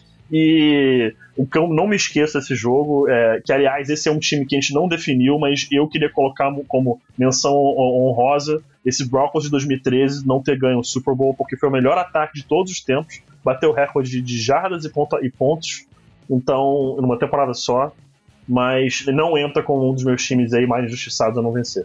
Então tá bom, vamos citar aqui Bills. Cara... É, Buffalo Bills de noventa a noventa e três. São todos esses anos, é isso? Cara, quatro. A única equipe da história da N F L a ir a quatro Super Bowls seguidos. Temporada de noventa, noventa e um, noventa e dois e noventa e três. Eles foram para os Meu quatro Deus. Super Bowls. O ano que chegaram mais próximo foi em mil novecentos e noventa, que perderam é, por vinte a dezenove para o Giants, com oito segundos Nossa. faltando, que a galera que conhece um pouco mais da história. O kicker do Bills, é, o pobre coitado Scott Norwood, o famoso wide right. Um field goal de quarenta e sete jardas, o chute foi para a direita, uma jarda só do goal post, e o Bills acabou perdendo. Nos outros anos, eles tomaram algumas surras, né? Perderam é, para o Redskins trinta e sete a vinte e quatro, depois perderam para o Cowboys cinquenta e dois a dezessete, depois perderam para o Cowboys de novo trinta a treze, mas foram quatro anos aí que o Bills foi para o Super Bowl com o quarterback de Hall of Fame Jim Kelly, No, no ataque que na época já era revolucionário, né? Era o K-Gun Offense, que era basicamente, pode dizer que era o início aí mais ou menos do Hurry Up Offense moderno, que é um ataque sem huddle, né? Sem conferência, e a gente pode dizer que meio que começou a nascer nessa época. É, aí eles foram com, no nascimento desse ataque, o melhor ataque da N F L em mil novecentos e noventa, fecharam treze a três, e cara, para pensar, quantas vezes um time vai Quando que isso vai acontecer de novo? Quatro anos seguidos um time ir pro Super Bowl e perder os quatro. Isso é muito. Isso é, isso é impossível de acontecer. É basicamente dizer, é impossível disso acontecer. É, eu sei se eu acho que o Bills foi vitimado e ajudado por uma A F C muito fraca. Sim, tem então, isso também. Então é mais fácil para eles chegarem nos finais, mas eles também hum. chegavam mesmo sem estar no nível de outros times que estavam vindo do, do, da N F C, né? De repente o Bills virou moda de novo, porque ah, todo mundo tá fazendo analogia com o, o Cleveland Cavaliers da N B A, né? O time joga numa conferência horrível, vai todo ano pras finais, mas Apanha chega lá e pega um time melhor do outro lado e, e perde. Uhum. Mas e os playoffs? Foi, o, é, os playoffs, playoffs pro Bills não, é, não, não foram difíceis, por exemplo, nesses quatro anos? Não é que não foram difíceis, mas é que você claramente não tinha times no nível dos times que estavam vindo do, da N F C. Hum, não é que os playoffs tenham sido fáceis. Pra você então, ter uma ideia, pra você ter uma ideia, o Giants, que esse primeiro Super Bowl que o Bills perdeu, o Giants foi o sétimo vencedor em sequência da N F C de Super Bowl. O Redskins de novo contra o Bills, o oitavo, o Cowboys duas vezes, o nono e o décimo, o forty-niners, é, o Niners onze, Cowboys doze, Packers treze, só o Broncos foi quebrar essa hegemonia da N F C em janeiro de mil novecentos e noventa e oito. Então a gente vê aí É, doze, doze, né, ou treze? Acho que foi treze, né? Enfim, doze, treze títulos de Super Bowl em sequência é, é, da N F C, né? Aí, quando, aí, depois que veio o Broncos, começou uma quebra, né? Voltou a é, alternar. Tem o Patriots do outro lado também. É, voltou a alternar. E teve uma, uma, uma época que a A F C dominou, mas de, do, de janeiro de oitenta e cinco até janeiro de noventa e sete, só time da N F C ganhou o Super Bowl, pra você ter uma ideia. Absurdo, né? É. Mas isso não faz do Bills... É, de forma alguma. Isso, aliás, isso faz do Bills um time injustiçado, né? Porque faz? É. Le... Era um time muito bom. Tetracampeão é. da A F C, tetracampeão da A F C, são títulos, né? Você não é, é o título, não é o maior título, mas são títulos. É, eu não ligo se a divisão é ruim. Você ganhou quatro seguidos, cara. Você fez alguma coisa muito certa aí no meio. Sim. Você tinha um excelente quarterback, que era o Jim Kelly. Você tinha vários nomes que estão no, no Hall da Fama, se eu não me engano. Tem pelo menos mais... Cara, tem o Andre, Andre Reed, Bruce Smith, Hall of Fame. O Thurman Thomas tá no Hall of Fame? Não lembro agora. Não tá, tá no né? Hall da não Fame, tá, né? eu acho. É. Tá? Não, não lembro agora. Ó, oh, Thurman Thomas hum. tá sim no Hall of Fame. Entrou em dois mil e sete. Tá Fama, então, né? mais um, Obrigado. tá vendo? Mais um. Então, quatro Hall of Famers... que a gente lembrou de cabeça aqui, isso, talvez tenha mais. Isso não tem, exatamente. Então, é, mesmo com essa disparidade, ainda dava pra, pra eles terem levado um e pelo, pelo trabalho que eles fizeram ao longo desses quatro anos, eles mereciam pelo menos dar sorte uma vez, sabe? Não é uma pena, realmente é um time que é muito injusto quando um time que ganha quatro finais de conferências seguidas fica marcado por perder, né? Exatamente, exatamente. E tem aqui até, eu não lembro qual, onde foi que eu vi isso, eu vi isso um tempo atrás, né? Que tinha a piada de que Bills é, significava But I like to lose Super Bowls, um negócio assim, né? Eu acho que, é, é, é, algo desse tipo. Então, é, eu não lembro como é que era, acho que era mais ou menos essa expressão. Essa é mais do que, acho que mais do que a falta do título, essa é a verdadeira injustiça. É Boy, é boy gente... I love losing Super Bowls, é isso. É boy. Boy, eu love losing Super Bowl, isso é complicado. Mas acho que mais a falta do título, eu acho que essa é a verdadeira injustiça desse time do Bills, né? Que eles não são lembrados como o grande time que eles eram, e sim como um time que só perde. Exatamente. O time que foi quatro vezes pra final e perdeu, e não o time que é, chegou quatro vezes ao Super Bowl, né? Exatamente. É, bom, exatamente. Vamos aos pontos então em que talvez nós não concordamos, mas... Pete, meu querido, fale do Vikings com Bud Grant de noventa e seis a setenta e seis. Cara, dez anos, é, eu vou ter que... sessenta e nove, eu vou, né? eu vou ter que... Desculpa, desculpa. É. sessenta e nove a setenta e seis. Eu vou, eu vou... E aí não são dez anos. Faz a conta direito, seu host.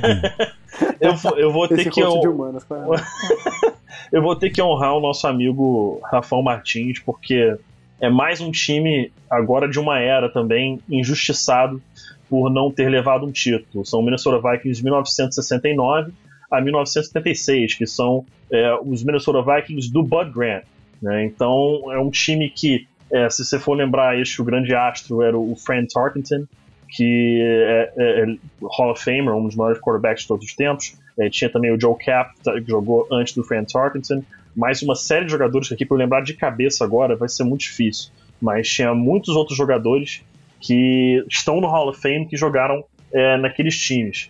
É, se o Rafão estivesse presente aqui, eu tenho certeza que a gente ia ficar pelo menos uma meia hora dele dando uma aula dessa época do Minnesota Vikings. Mas é outro time injustiçado, porque, cara, o, o Bud Grant revolucionou é, a, a, essa franquia, trouxe uma forma nova de jogar, uma forma nova de pensar. O Minnesota Vikings venceu, de, se for considerar o ano anterior, mil novecentos e sessenta e oito, até mil novecentos e oitenta, É, sessenta e oito. Até mil novecentos e oitenta, o Vikings tem um, dois, três, quatro, cinco, seis, sete, oito, nove, dez, onze títulos de divisão da N F C Central, né? Então é um time que dominou a sua época aí do, é, do Bud Grant. Perdeu um Super Bowl em sessenta e nove para o Chiefs, Super Bowl quatro.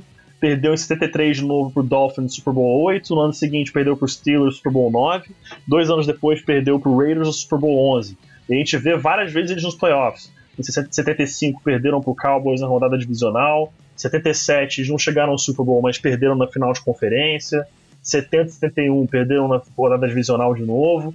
De sessenta e nove a, setenta, a setenta e oito, se levar em conta também, eles só não foram um ano para os playoffs, que foi setenta e dois. É, todos os outros anos eles venceram a divisão. Então é um time que historicamente tem jogadores... É, lendários, tô tentando lembrar aqui de novo de cabeça, acho que o Alan Page foi dessa época também, se eu não me engano. Alan Page foi, Alan foi Page, um dos únicos dois defensores da liga, M V P. A M V P. Exatamente.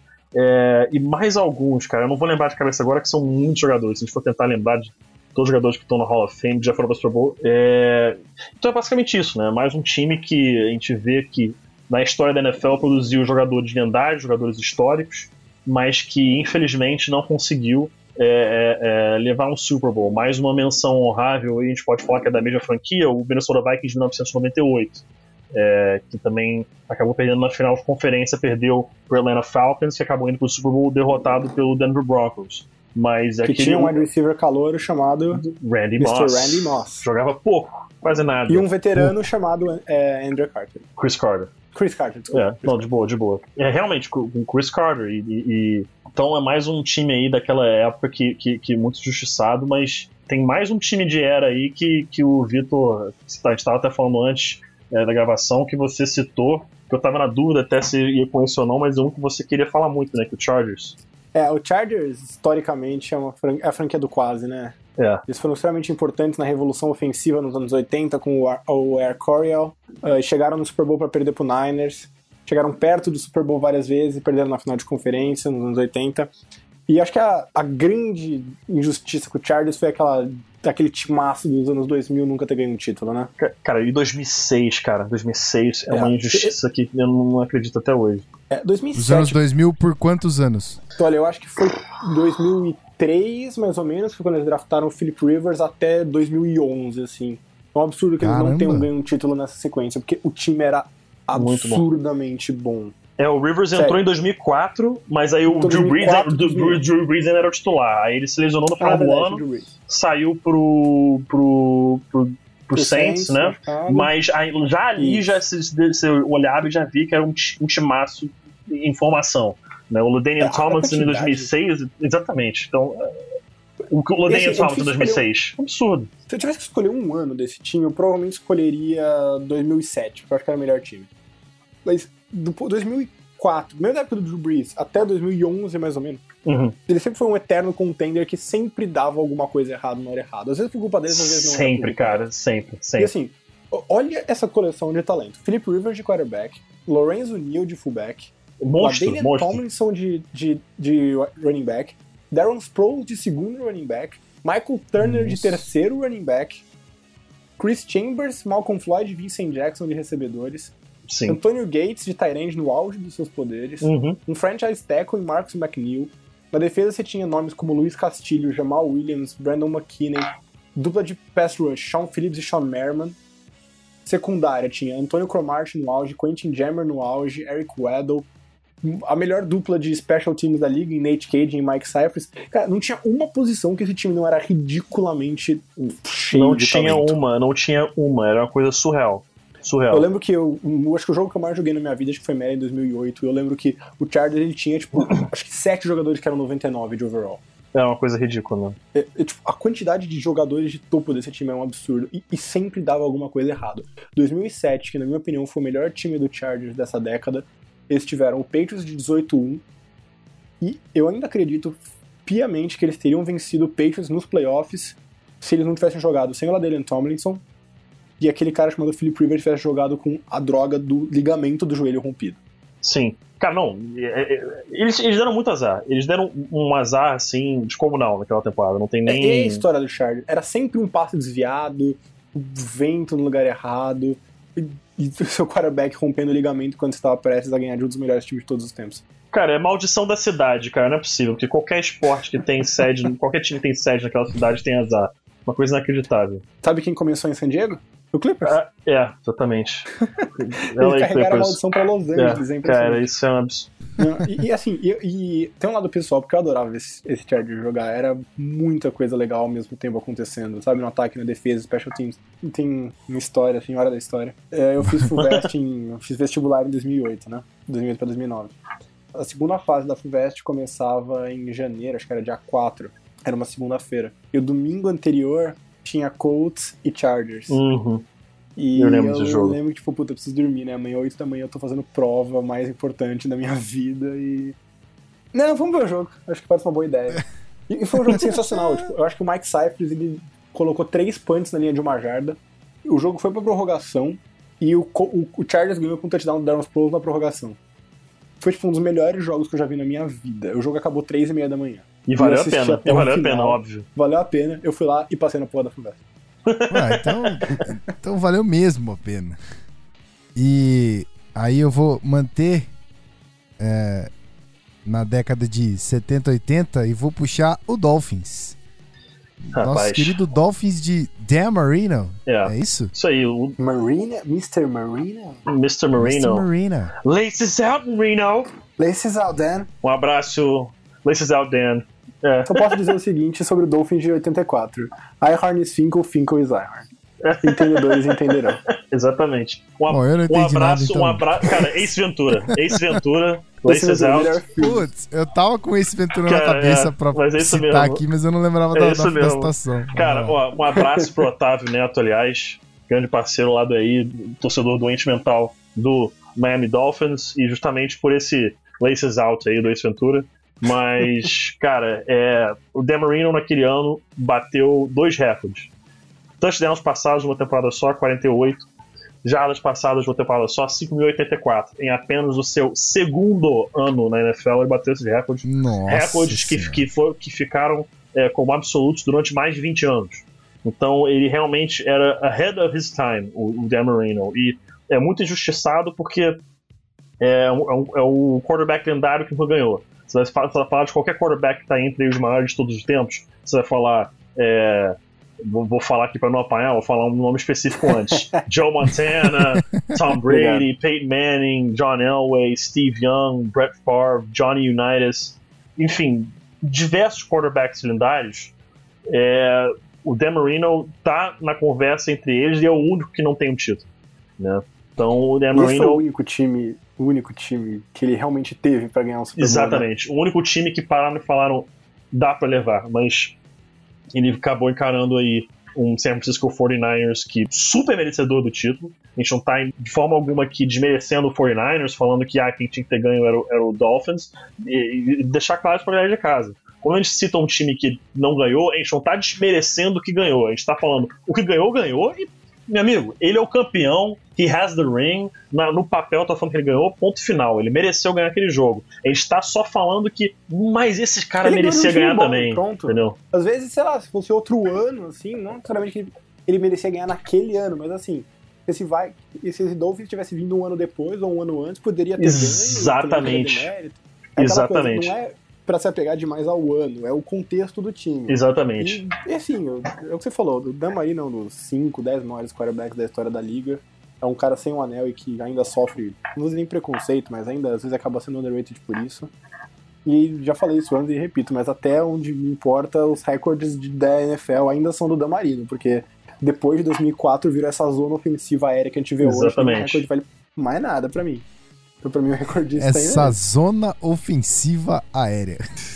O que você para pra pensar, basicamente, é que um exemplo que a gente pode citar é que o Jay Cutler tem a possibilidade de fechar a carreira entre os top dez em jardas na, na carreira na história da N F L. E o Jay Cutler... Obrigado, você acabou, você acabou de fazer meu ponto. Obrigado. E, e o Jay Cutler é, assim, na minha cabeça, muito longe de ser um quarterback perto de Hall of Fame, assim, ele não tá nem... Nossa, ele tá... Calma. Calma, cara, o Jay Cutler, pra ser uma opção pra Hall of Fame, ele tem que mudar drasticamente a trajetória da sua carreira, drasticamente.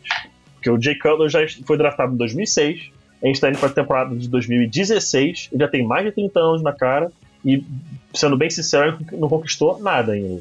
Então, pra um quarterback que vai, assim, eu sei que o Marcelo vai me odiar por ter falado isso, né, mas... ele que é um top quarterback top quinze que ele top feliz. quinze, né? Top quinze. Mas é, o Jay Cutler foi pra fechar a carreira possivelmente entre os top dez de todos os tempos em jardas passadas, mostra o quanto realmente é um pass happy league. E Dan Marino é, bateu esses recordes, teve essas estatísticas muito antes de wide receiver poder correr livre, leve e solto aí na, na defesa adversária, muito antes de quarterbacks é, serem protegidos, quarterbacks serem tipo protegidos, muito antes de qualquer tipo de empurrãozinho ser pass interference, muito antes de é, helmet, essa regra agora de helmet to helmet é, é falta pessoal. Naquela época os jogadores se matavam mesmo dentro de campo e não tinha falta nenhuma. Então o Dan Marino realmente naquela época, acho que a coisa que mostra mais o como ele era gênio é que ele, numa entrevista, uma vez perguntaram pra ele assim, não, mas lá naquela época, especialmente aquele ano que você bateu o recorde, como é que você jogava? Como é que você lia a defesa? Como é que você não... Ele falava, ele falava, cara, eu saía a jogada, mas o que eu basicamente fazia era, cara, eu escolhia um pra jogar e jogava e dava certo. é, é, esse, Nossa, isso, que isso resume o quão gênio era o Dan Marino, e, e, que, e, e que ele realmente... Tá, ele exagerou, é claro, óbvio que ele fazia leituras, óbvio que ele... Um é, é, foi uma simplificação quase nada de grande, mas que ele realmente pensa, ele, é, o, é o quanto ele confiava no seu talento, né, que ele poderia ler a defesa, o cara podia estar marcado, ele falava, ah, vou botar a bola lá mesmo assim, e botava, entendeu? Então, realmente era um gênio e muito injustiçado esse time de oitenta e quatro do, do Dolphins por não ter ganho. Então... É, eu tô ouvindo lá no fundo, vocês conseguem ouvir comigo? Tá, tá, eu tô, tem algo Ei, chegando, tem algo chegando aí. Tá chegando, é. tá chegando, tá que, chegando que toque, e ó... Que toque a sirene do clubismo. Ah, que coisa bonita, ó, de uma vez, olha só. Hum, bom, eu não, eu não disse quem, mas agora eu vou dizer. Vitão, fale do forty-niners de mil novecentos e noventa. Cara, eu sei que é muito estranho falar que um time que ganhou dois títulos seguidos do Super Bowl possa ser injustiçado, né? Eles ganhou oitenta e oito e oitenta e nove. Mas pensa no contexto do, do ano de noventa. O Niners era o melhor time da liga. Aí ganhou catorze jogos na temporada regular. Tinha acabado de me massacrar cinquenta e cinco a dez no Super Bowl na temporada anterior. Não, pra mim, o time de oitenta e nove do San Francisco forty-niners é de longe o melhor time da história do futebol americano. Eles ganharam os três jogos de playoff. Cara, eu tô, eu tô ficando surdo com a sirene nesse momento. Nossa senhora! Cara, eles ganharam três jogos. Eles ganharam três jogos de playoff por cento e vinte e oito a vinte e oito. Combinados. É, isso é. Eu acho que essa é a estatística mais ridícula da história da N F L. Isso é ridículo mesmo, isso é verdade. É, um pouquinho, né? Mas ok. E oitenta e nove, noventa, o time não era tão bom, mas ainda era muito bom. Ganhou catorze. catorze jogos, duas derrotas por catorze pontos totais, combinadas as duas. Montana foi M V P, bateu um monte de recordes da franquia. Jerry Rice, primeiro jogador a cem recepções numa temporada, se eu não me engano. líder em tudo, uh, vários Pro Bowlers, líder em sacks, que foi o Charles Haley, era um baita de um time.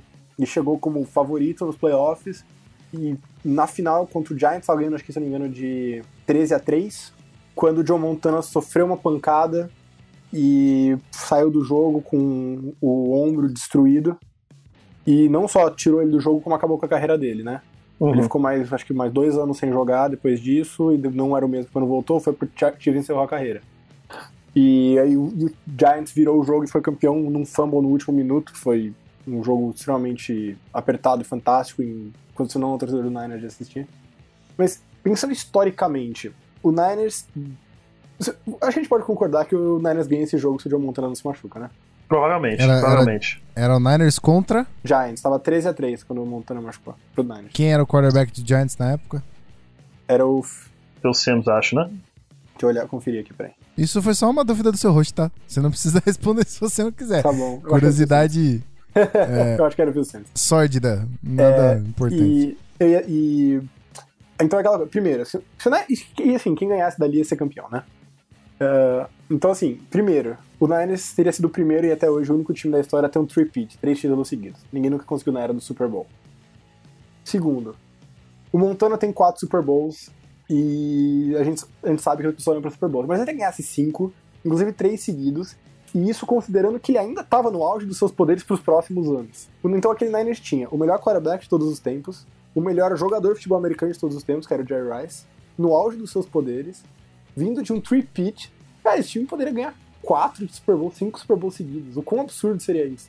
Cara, isso seria e, monstruoso mesmo. E esse seria monstruoso. Sonho acabou quando o, o ombro do Joe Montana explodiu naquela final de conferência. Yeah. O Giants, não que o Giants não fosse um grande time, era um time fantástico, tinha Lawrence Taylor, que pra mim é um dos três maiores jogadores da história do futebol americano. E foi um, um time digno, mas assim, o Niners era pra fazer aquele three-peat e, sei lá, fazer talvez alguma coisa que a gente nunca tivesse visto, assim, ganhar quatro, cinco títulos seguidos. Tinha chão pra isso e, infelizmente, acabou ali uh, a transição do Montana pro... pro Young. Demorou uns anos pro Young estar tá pronto pra assumir esse, essa função, e foi realmente uma pena, porque a gente perdeu a chance de ver uma dominação histórica de um time histórico. Então não é que o time é injustiçado, mas... Cara, é o sonho, o, o sonho de algo épico que, que é, acabou. É assim, acabou né? A gente viu muitas coisas aí no futebol americano, mas se, se, se o Joe Montana não se machuca naquela final de conferência, eu acho que o Niners teria feito alguma coisa que não teria paralelo na história do futebol americano. Então essa é a, a injustiça, é o sonho que não foi concretizado, vamos dizer assim. Pô, o cara tinha uns sete All-Pros aquele ano. Sete. Isso é um absurdo. Sete All-Pros é algo que você não consegue nem imaginar no G dois da N F L. De vinte e dois jogadores, eles tinham sete no mesmo Sim. time. Então, vamos fazer rapidinho aqui, antes da gente fazer as nossas menções honrosas, é jogo rápido. Se você que tá acompanhando a Zona F A, eu sei que você tá, porque você é um ouvinte maravilhoso, tá aqui aí, aguentando a gente falar mais de uma hora e meia. Então, se você tá aqui até agora, você tá acompanhando a Zona F A fazer a regressiva. E a gente tá citando várias coisas dos jogadores, do tipo All-Pro, All-Decade. Então, explica aqui pro seu host e pro ouvinte que tá lá, o que significa esse All-Pro, time, o jogador que foi definido, escolhido pro All-Pro tantas vezes e tudo mais. É, o All-Pro é o time da temporada, né? Vamos chamar assim. No final da temporada, vários jornalistas que cobrem a liga se reúnem e votam no time que eles consideram o time ideal da temporada. Então, quem é o quarterback, quem são os dois wide, é, running backs, wide receivers, eles basicamente vão montar o time... É ideal, acho que o tema é esse, o time ideal da temporada, o time que eles consideram um dos melhores jogadores de cada posição da temporada. E o Niners hum. tinha sete esse ano, e, e no ano anterior, se não me engano, eles tiveram nove. Entendi, então isso é realmente absurdo, né? É cara? Um absurdo, Caramba. assim. Eu acho que esse ano o time com, o, o time com mais foi tipo três.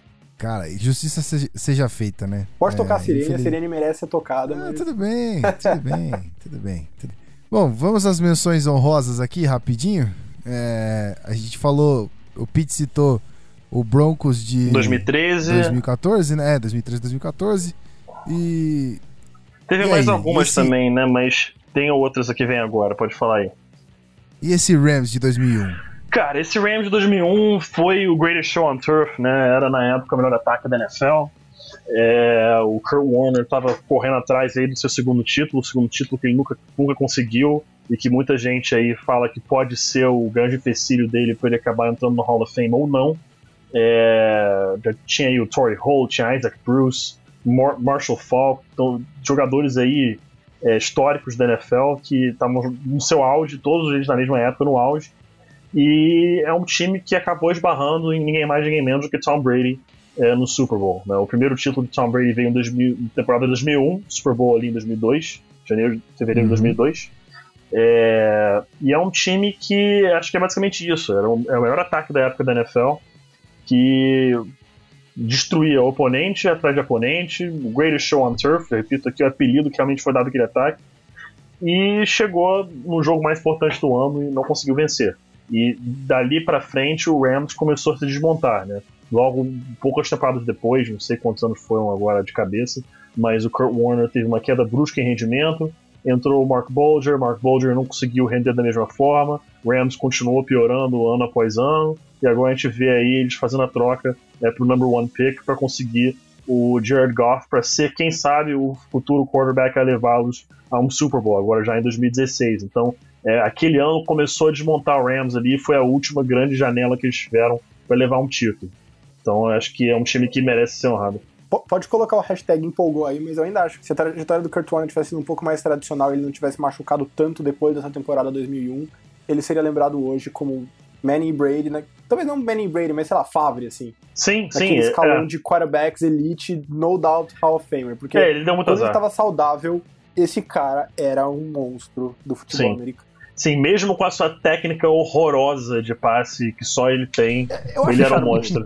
É, eu não tem, mas eu acho isso maneiro também. Tipo, o cara que tem, uma, que tem uma mecânica horrível e mesmo assim joga bem, é aquele assim, cara, eu sou tão foda que mesmo com a mecânica tenebrosa. É, Philip Rivers, o Philip Rivers, é, o Philip Rivers que é horrível. Exatamente. Não, a, me, a mecânica do Rivers é, tá entre as cinco piores que eu já vi na minha vida. Isso é. Eu, isso eu é um entendo fato. a questão, a questão assim, a, que isso cria um problema de jogo. Mas assim, se funciona, tá ligado? Qual que é o problema? Exatamente. Eu acho charmoso essa mecânica feia. E assim, as temporadas noventa e nove, dois mil e um e dois mil e oito do. dois mil e nove, não lembro agora. Do. Acho que a temporada dois mil e nove é que eu tô na cabeça, que foi uma temporada muito fantástica. Foi, foi, foi isso mesmo. A dois mil e oito foi a pós-temporada. Cara, pra mim, então, assim, então entre as melhores que eu vi de um quarterback na minha vida. Uhum. Uh, então, obviamente, Brady e Manning são os dois grandes da geração, mas eu, acho, eu honestamente acho que se o Warner tivesse ficado saudável e tido uma carreira constante, ele, seria outro. ele estaria na conversa com esses dois caras. Talvez um pouco abaixo, ele estaria na, conversa, na mesma conversa. Então, é, é uma pena Concordo. mesmo. E por falar em quarterbacks lendários, né? Uhum. Eu ainda acho que vamos, o, o exato. Vamos Peyton falar Manning, dele, óbvio. Peyton Manning acaba underrated por só ter ganho um anel no seu auge, né, vamos dizer assim. Esse último aí, ele foi meio que foi Dois! Caindo. Dois! Two fucking rings! Dois! Toca sirene! Toca sirene! Não foi a sirene, Alto rapaz. Demais. Foi o Big, Big Bang do clubismo aqui. Mas tem razão, não foi um auge agora esse ano passado, não. Não posso, não posso negar a verdade também. E, e assim, a gente tava até comentando disso entre a gente em off aqui, mas os melhores times do Colts, o Colts foi campeão em dois mil e seis com o Manning, mas os melhores times do Colts, do Manning, não foram campeões.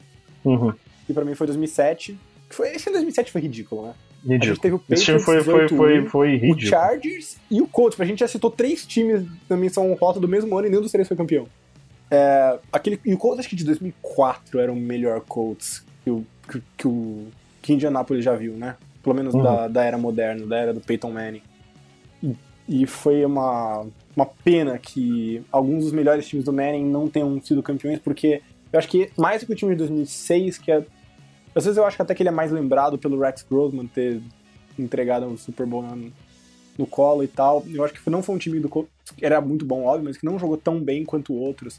Eu acho que se, se o Peyton Manning tivesse sido campeão com aquele time de dois mil e quatro ou de dois mil e sete, que pra mim eram muito superiores, eu acho que a gente teria uma percepção mais justa dele, pelo que ele... o que ele era, o monstro que ele era no auge, assim, eu acho que uhum. a gente tem uma percepção injusta dele, por, justamente porque alguns dos melhores times não ganharam títulos e fica essa impressão de que ele era, não ganhou por causa dele, o que a gente sabe que é uma grande besteira.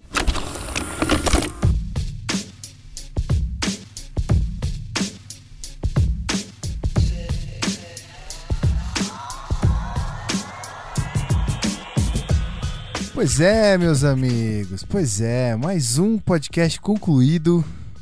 É, episódio número seis do Zona F A. E mais uma vez falamos de história aqui. Nosso segundo tema foi é, enriquecedor, eu diria. A gente ficou sabendo bastante coisa dos, dos anos que a gente, digo, a gente, eu, né? Que sou de noventa e um, então muita coisa que a galera falou aqui eu não vi. Eu não tinha nem idade pra saber o que, que era uma, oh, uma não polo. Me chama de velho, não. Eu também sou não, de noventa e um. Calma aí. É. Não, sim, calma aí. Sim, eu, eu sou, eu sou, é, bicho, é. eu sou de oito nove, cara. Eu sou até... Não, não chama de doze, não. Calma aí. Eu não tô chamando ninguém de doze, não, cara. Eu tô chamando de... de... Eu nem de, sei o que eu tô falando. De velho. Só. É, não, não, não, não. Mas ok. É, vamos, vamos colocar de outra forma, então.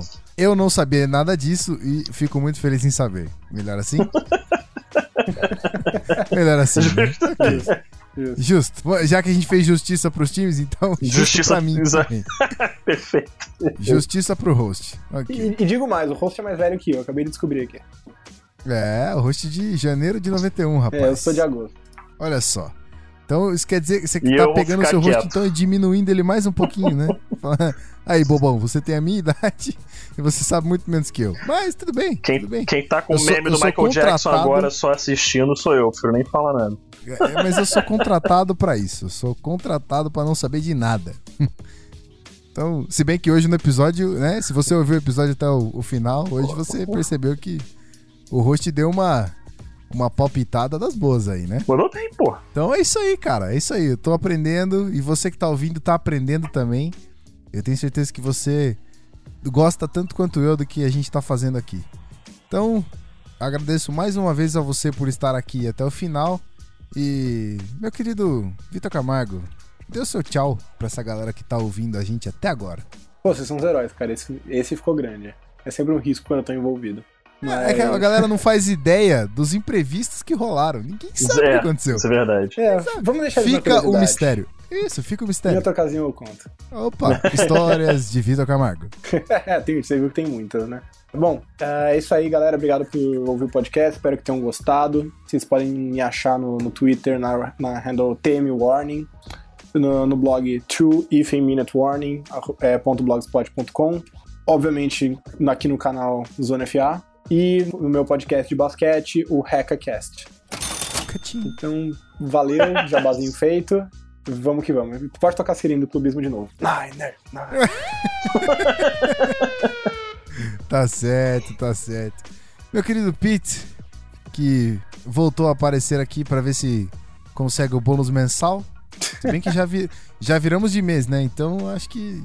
É, tá, tá começando bem, tá começando bem. Cara, o streak ainda é seu, cara. O streak is still é, yours, cara. Então... É. Pois é, e é, olha que hoje... Dar exemplo, né? É. Exatamente, e isso doente, hein? É. Vamos, vamos acrescentar é, pessoal, aqui que o host está gripado. O host está gripado, pessoal, ele tá aqui. Mas tudo bem, tudo bem. Eu estarei sempre aqui para o seu deleite, querido ouvinte. Que isso. Diga, Pepe, o seu tchau para nossos queridos amigos. Isso aí, galera, agradecer mais uma vez a audiência de todos vocês. Mais um podcast aqui do Zona F A, episódio seis. A gente tá apenas começando, tá só no início. E vou fazer um jabazinho uhum. também, né? Quem quiser me seguir Por aí no favor. Twitter, arroba PedroPintoEI. Quem quiser me seguir no Facebook, facebook ponto com barra PedroPintoEI, mesmo para as duas redes sociais. E como foi um, um podcast aí bastante clubista em vários momentos, eu só gostaria de fechar e falar que I'm the reigning champ, rumo ao tetra. Forte abraço a todos, toca a sirene aí. Até semana que vem, valeu! Nesse momento, vocês todos estão ouvindo Galvão Bueno ao fundo gritando, é teto. Faltou a comparação com o menino Neymar. É, é, você sabe, é, você sabe, né, que, pô, Denver Broncos, né, time do Peyton Manning, Peyton Manning que jogou ali em Santa Clara, Santa Clara que é no mesmo estado é, de Pasadena, na Califórnia, Pasadena, onde o Brasil foi teta, Brasil, time do menino Neymar, joga muito, menino. Meu Brasil, cara, que foi isso? Cara, não, eu mandei bem, essa foi, essa foi boa, essa cara, foi genial. Muito boa. Já pode trabalhar no Globo Esporte. Já pode trabalhar foi a melhor ligação, foi a melhor ligação de mãe de Iná que você fez pra prever o título do Broncos nesse ano, olha só. Que absurdo, olha aí, que absurdo. Genial. Mas é isso aí, meus queridos. Muito obrigado a você que novamente está ouvindo até o final.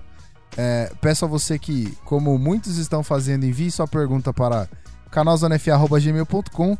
E digo mais, estamos recebendo tantas perguntas boas e intrigantes que a próxima é, a próxima pergunta muito boa a ser respondida vai virar tema desse podcast. Então, É, peço a você que aguarde fielmente. Se a gente ainda não responder, a gente vai. E tem muita coisa boa guardada lá. E no momento certo a gente encaixa ela aqui, sabe? Manda aquele passe bem certinho, perfect spiral. E aí, é isso aí. Bom, mais uma vez, muito obrigado. Você pode encontrar a gente no Medium, medium ponto com barra canal Zona F A. E já que tá todo mundo fazendo jabazinho, se quiser seguir o host editor e xingar ele quando o podcast atrasa ou quando o podcast não sai, né? Pode seguir lá, arroba Della Coleta. Só que eu vou fazer um mistério. Eu não vou soletrar o Della Coleta. Tem que achar. Se virem tem que pra achar. me achar. É isso aí. É tipo, é tipo easter egg, tá ligado? Se virem pra me achar. Bom, meus amigos, muito obrigado mais uma vez. Obrigado aos meus amigos que estão participando. Um abraço a Marcelo Ferrantini, Rafael Martins, Guilherme Beltrão, que não estão participando dessa vez. Fizemos jus à, à, à qualidade do podcast, com certeza. E espero você na semana que vem. Um grande abraço e valeu!